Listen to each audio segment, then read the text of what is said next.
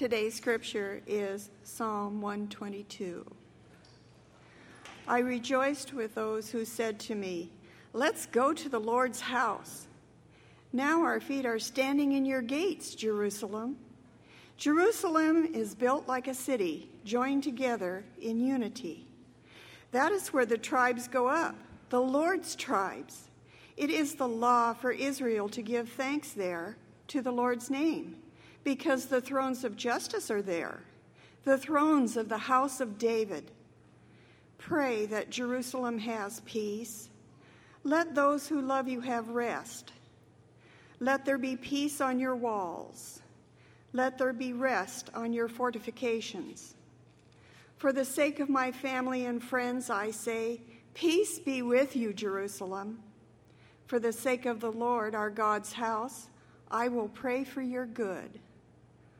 Holy wisdom, holy word.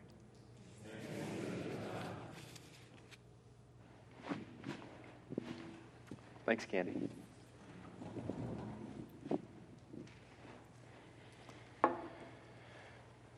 I've got a handful of announcements before we begin. Um, first, if you are able to stick around after church today, we've got a, another pop up class. Remember, pop ups are just kind of like little one time workshops and conversations that are really cool, uh, really easy to attend, really easy to invite someone to. Um, so it's just a one time pop up. And today the conversation is on coal. So we're talking about the history of coal, we're talking about the future, and uh, we have Gary and Jack that are going to kind of weave and facilitate a conversation about that. So if that's an interest to you, if you care about uh, creation, if you care about environment, history, and moving forward, uh, go to that. It's in the Wesley room, which is downstairs. You'll see people milling into that room. I also want to offer another invitation. Um, me and, a, and a Lori Edwards and a handful of other lay leaders at our church have been trying to come up with a good framework for how our congregation can care for itself. Um, you know, regardless of age, any one of us is prone. I'm looking at Abby right now. Any one of us is prone to slipping and breaking our leg or something, right?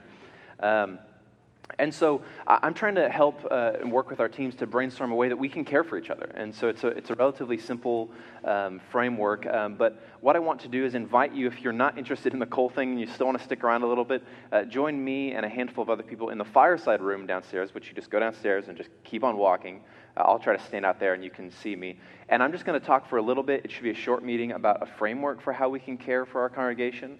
Uh, one of the ways that it works is by having not just one person that all rests on, but maybe a dozen, two dozen people that are just generally interested in knowing the answer to this question Who's your neighbor?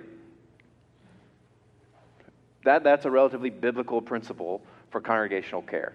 Who's your neighbor? And I think for us, that might be a really great place to get started, just by talking about literally uh, who are our neighbors, who, who's close to us, and that might be something that we can do. So uh, if you're interested in that or the coal pop up after church, head downstairs and we'll try to get people in the right rooms. Um, also, let's make sure I got everything. This is the last Sunday of the month, which means that next Sunday is the first Sunday of the month. And on the first Sunday of the month, every first Sunday of the month, there's this great gathering called. Oh, yeah. What did you, what did you say, Read Preaching with the pastor? pastor with the pizza. Um, so if, if you can, join me next Sunday for Pizza with the Pastor. Uh, this is a great chance for you to invite someone to come to church. Uh, they can, we can talk about anything, right? So there will be pizza. It'll be right here, so you don't have to go to another room. Uh, you don't have to stay for an hour. You can stay for five minutes. If you want to ask uh, where the, uh, let's see, last month we talked about uh, the structure and the order of the book of Psalms. We talked about Celtic spirituality and Native American spirituality in the Puget Sound. We talked about where in the world I came from. Uh, we talked some random things about John Wesley and uh, uh, Methodist history. So anything is, is fair game in these conversations. And again, pizza will be there, right? So don't leave me hanging. Come join me after church next Sunday for pizza with the pastor right here. Now, um, when I was a kid, I grew up in the South. And uh, I was a, a, a, loyal, doesn't even begin to cut it. I, I, will use this word sparingly, but I'm going to use it now. Boy, I worshiped the 1996 Atlanta Braves. Okay? So I was, I was remember, I'm, I'm, a, I'm a kid growing up in Georgia in the South. Baseball is king, right? So baseball is everything. And, you know, I, I, I just fell into the cliche. Me and my friends would, you know, genuinely go to like a little park every day and play pickup baseball. And that's what I did. And I remember I had, um, when I was a kid, the Atlanta Braves were just, they just kind of ruled baseball. And uh, I had all their like baseball pennants around my room for all the consecutive years that they had won. And I had this little tiny like baseball bat, this sort of like souvenir bat that you get from a baseball game. And I would use that to hit little tennis balls around my bedroom. And I just, I have such fond memories of spending like hour after hour as a kid just like playing through like home run scenarios just by myself. Like last pitch and here comes antilla. Boom there you go it's a home run. And then i would just do it again right? Um, the home run scenario was, was one of the better ones. But my favorite my favorite scenario to to enact and the, the one that you would just you would die for in an actual pickup game of baseball was the pickle the pickle. Sometimes they just call it a rundown now, but the pickle, the pickle. This this is the best essence of baseball right here. I, I need a couple people to help me. Eric, do you want to help me? I need Mark. Do you want to help me? We're gonna we're gonna do a little rundown here, okay? Just so we can see what happens. You're gonna be the pickle. I can be in the pickle. Question? Do I have to be the pickle? You don't have to be in the pickle. So here, so here, you go down there. Okay, so I have a feeling this is not going to work out, but we're going to find out. So. Um, Sometimes I can catch it. Okay, well, we're about to discover a lot of things right now. So, so I'm, I'm here and I'm trying to get here, right? But you, I can't get out. Ready? So here's the pickle. Ready? Oh. like I said, okay? yep. Safe, safe. You're out. that was probably the best it could have gone. That's exactly how. yeah. That is exactly how baseball works. So, I'm okay. Don't worry. I'm here. There's, a, there's caution tape up on the pews. I knew that was going to happen.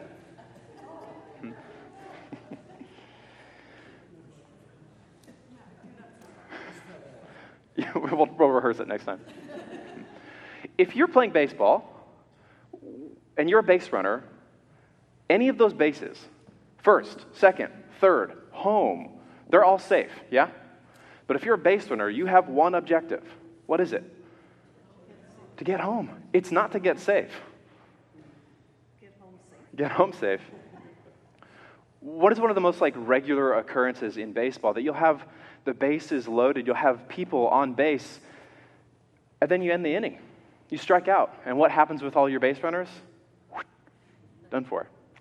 If you're, if you're a base runner in baseball, those bases are safe, they're, they're safe places. But your goal is to run. You have to leave the base. You, you absolutely have to. That's the point of the game. That's what makes the pickle so great. Is it's happening right in front of you and it's caught, and you see the determination of the person that knows they are trying to embody why they're a base runner right now. I've got to run. And then occasionally the pastor crashes into the pews, right? The best pickle is when someone steals home, right? Because then you can actually get a point. And it's so audacious, it's so bold, and so daring, and so risky.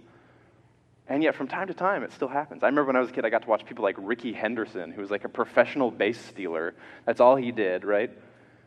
Boom, stealing home. And it was just such a thrill to watch. Of course, it is inherently risky. Most coaches would tell someone, don't steal home. You're going to get tagged, you're, you're going to get out. And yet people still steal bases, they still run the bases every single game. There is a risk that you're going to get caught out. But it's a risk you, you have to take. We're talking a little bit about places of safety this morning. I'm wondering, um, where do you where do you feel safe generally? Where and I actually, I'd love to know this. So, like, if you want to shout out, where do you feel safe? Like, where are places that you just feel really comfortable, really safe? At home. I was hoping for that. I'm gonna air five. That was perfect. Where else do you feel safe? What are places of safety for you? Church, yeah. Under a tree. That's good. I like that. Where else do you feel safe? Theater.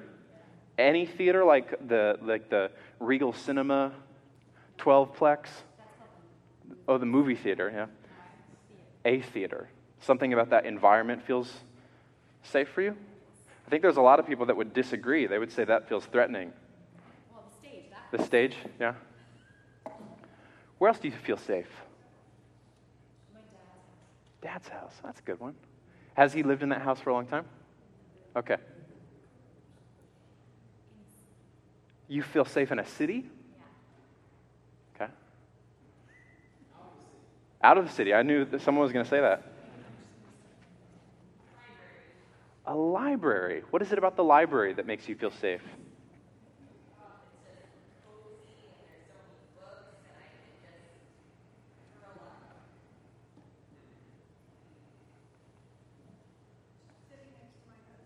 Sitting next to your husband. I would assume that many of us feel really safe next to parents, next to spouses, companions, family members. That's what I love about your response, Karen, is that you feel safe in your dad's house, but it's not, a, it's not like he's lived in that house for 50 years. It's the fact that it's, it's your dad, right? it's well heated.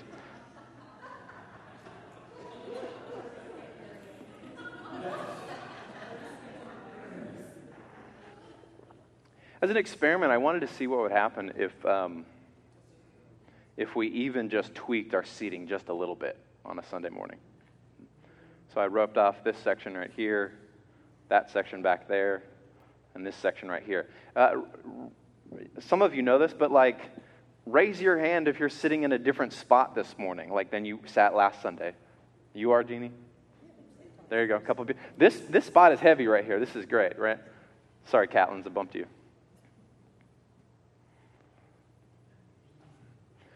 It's remarkable how many places in our lives um, are locations where we can feel really safe.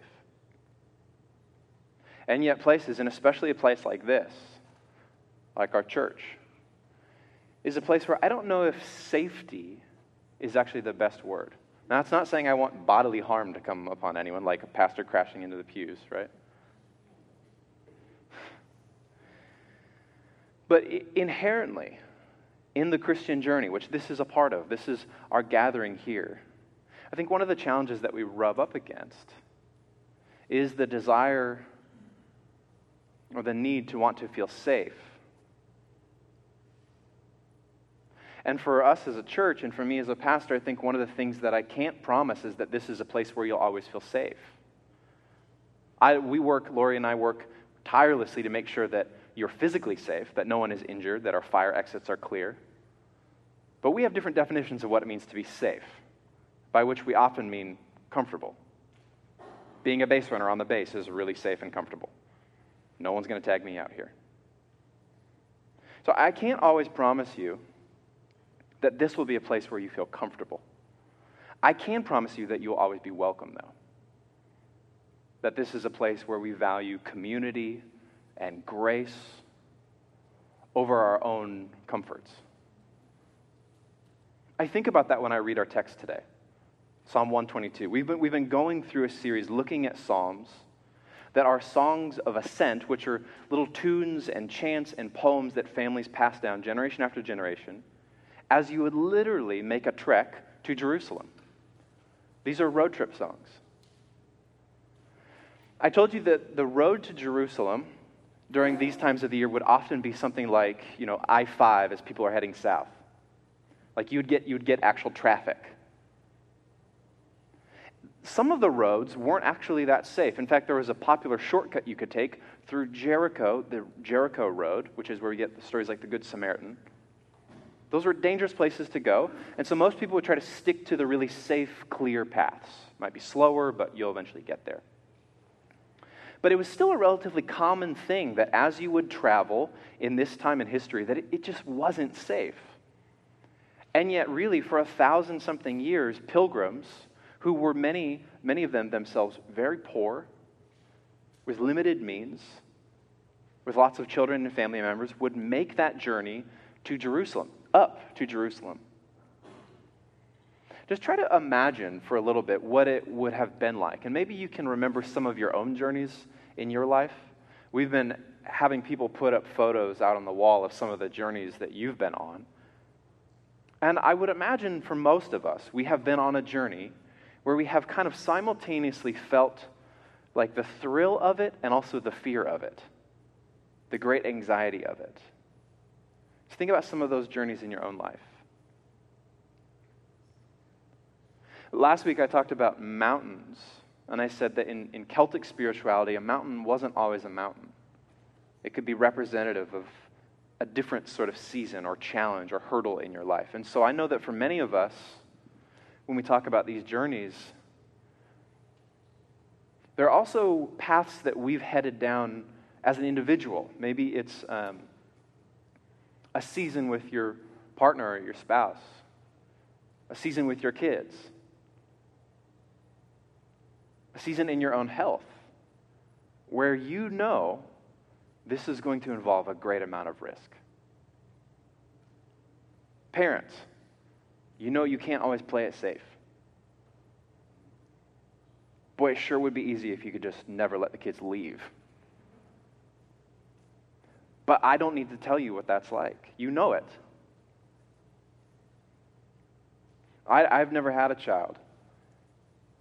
But I can imagine from the experiences of those that I love and care for what it has been like when you hear that news for the first time that you're going to be a parent. Think about what it was like to hold both of those the thrill and the fear of it all. You're about to become a parent.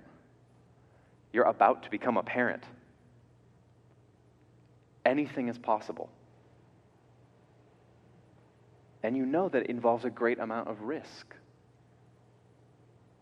Getting married. Getting married is choosing risk. It is certainly much, much safer to stay home, stay on base, to not leave, to not run, to not risk. But most of you chose against that. You chose to take the risk. I'm reminded time and time again that almost anything in our life that's worth having does not come easily. And if anything, it comes with great amounts of risk. More often than not, I'm actually convinced that that is the way of Christ. As a church, we talk often about what it means to be disciples of Christ, to be Christians, Christians, Christ followers. It's really easy to make that into a value based model, that it means we talk the right talk. But the way of Christ is always a way of risk. It is one that places ourselves last and not first. It's where we give up our spot for others. The way of Christ is more often down than up. It more often than not looks like failure over success. And it is definitely dying so that new things can be born again. That is the mystery of Christ. Christian theologians call it the Paschal mystery. It's this idea that in the cross, in that theology, as great of a mystery as it is, as confusing as it is to us, you see something that just confounds our human logic.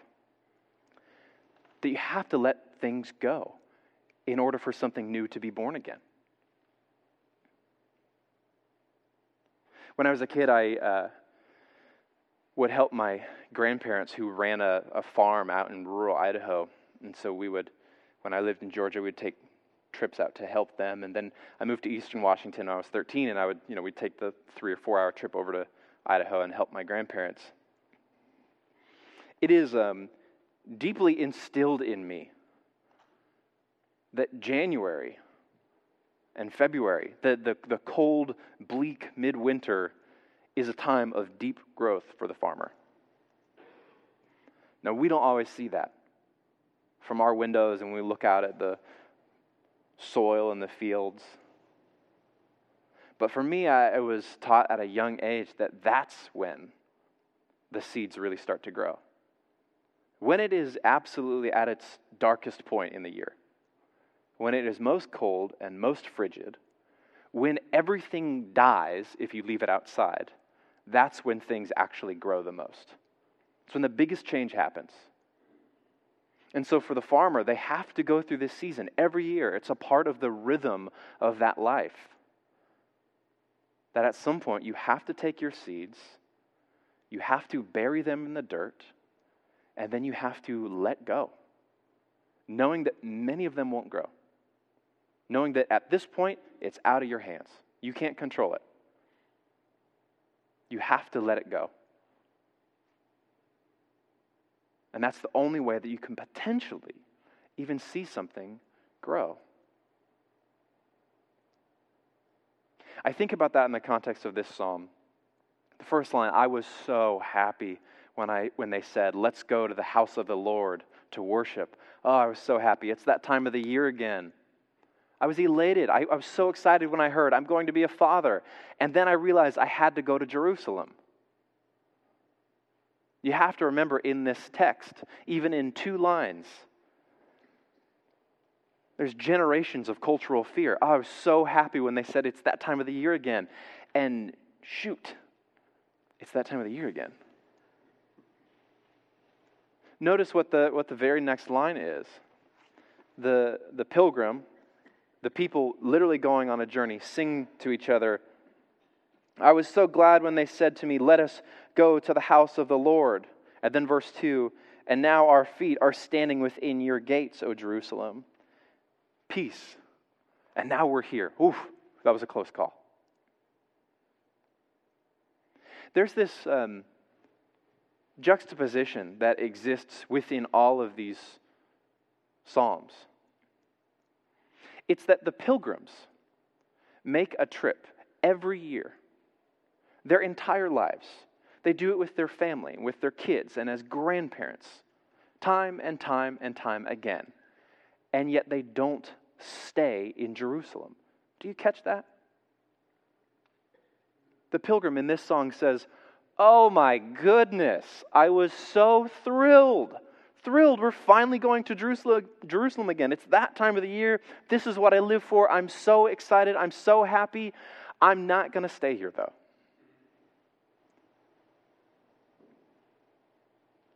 My feet are finally within the walls of Jerusalem. Nothing can touch me. I'm so, so, so safe and happy. And yet the pilgrim leaves. The pilgrim leaves every year. They don't stay. Now, Jerusalem, in Hebrew, that word uh, Jerusalem is literally just city or place of peace. It's a place where you can be at peace. But it's remarkable that woven in and through around all of that, nowhere is the expectation that you'll just all reside here, you'll never leave. Being on base is inherently safe, but you have to leave, you have to run. It's what you exist for. The pilgrim can go to Jerusalem, to the place of safety, but you need to go back to your communities. You need to go back to your friends. You need to go share what you've learned here with all of those who you're going to see on your journey back. Deeply embedded in Psalms like this is a lesson, an ancient lesson, that many of us culturally, as Christians, as Americans, as people of privilege, have, have lost. Which is that for the pilgrim, a place like Jerusalem was not intended to meet any of your needs or wants it existed to deepen them. And I believe that that is very much true for us today. A place like this, a place where many of us do feel safe and many of us do feel comfortable, is not intended to meet all of our needs and wants. It is intended to deepen them. This is not supposed to be the place where we come and we say, everything is perfect here, and when I leave, it's miserable out there. This is supposed to be the place where we come, gather together, everyone is welcomed, and through our words, through our songs, through our thinking, through our shared conversations, together we deepen what we are going to strive for and fight for as people, as people of faith. We deepen how we're going to take risks together, not for ourselves, but for the life of the world. This is the pilgrim's life, it is the pilgrim's journey. Yes, you can go to Jerusalem. And yes, your heart will be glad. I was so glad when it was that time again. Sunday's rolling around. I'm going to Jerusalem, my place of safety. But I'm not going to stay there. I'm not willing to just play the game only on base. Never running home. Letting the inning end and I'll just be on base. No, the pilgrim knows it's a part of that rhythm of life. To risk, to risk is single handedly the most dangerous thing that any of us face in our lives. It's so pervasive. Careers, family, relationships, faith. We're called to take risks. And I fundamentally believe that that is the way of Christ. I believe that's a part of the mystery of it all. And most importantly, I believe that that is what actually brings the most life. I don't need to sell it to the parents in the room. Was it worth the risk? Yes, it was. Was it difficult? Was it hard? Yes, it was. Was it worth the risk? Yes, it was. You did not play it safe. And for us as pilgrims in our own lives, in our own journeys, both together and individually, we need to learn how to hold well that rhythm of knowing that there will be places of safety, but that they're not called to meet all of our needs, but they're called to deepen what we care about and what we will fight for, what we will risk, and what we will accomplish and achieve together. That's, that's the rhythm of this Christian life.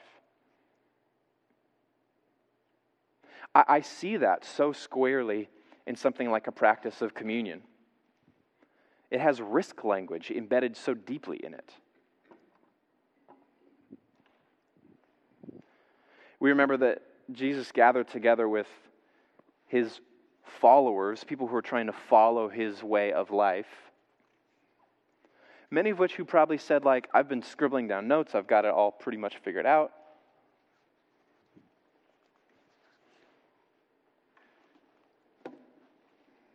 To which Jesus simply responds, Great, keep running. Don't stay on base. He breaks the bread, saying, So this is my body, and you have said you're a part of my body. I've said you're a part of my body. Let's break. This simply cannot be shared if it doesn't break. So do this in remembrance of me. You have to take the risk. Likewise, he takes a cup and he gives thanks for it. A cup of wine or a juice of a fruit that has to be what? It has to be crushed. Same as the wheat. Crushed in order to get anything. It has to be completely just let go of in order to ferment. You got to take the risk. I imagine a family having their like one year vintage of wine corked up in the barrel. they've just left it. And it's just waiting. There's a chance it might not actually turn out all that well. They're just going to wait. And here it is, and they offer it. In the same way, Christ says, So do this. Drink, offer, risk. Do this in the name of me. Be drink for the world. I'd like to invite our communion servers to come forward. And in a, in a minute, I want to invite any of you who are willing to come forward and receive. Uh, communion is a sacrament, meaning that it is an outward expression, something physical that you can sink your hands and your teeth into. But that re- represents a deeper spirituality or spirit going on within you. An outward sign of an inward spirit. And if you are at all like me, maybe it might be healthy for you today as you come forward to receive to confess that this is a bit of a risk. This doesn't secure safety by any means. If anything, it's challenging you, challenging us to break and to be an offering for the world. But I believe that is a risk worth taking.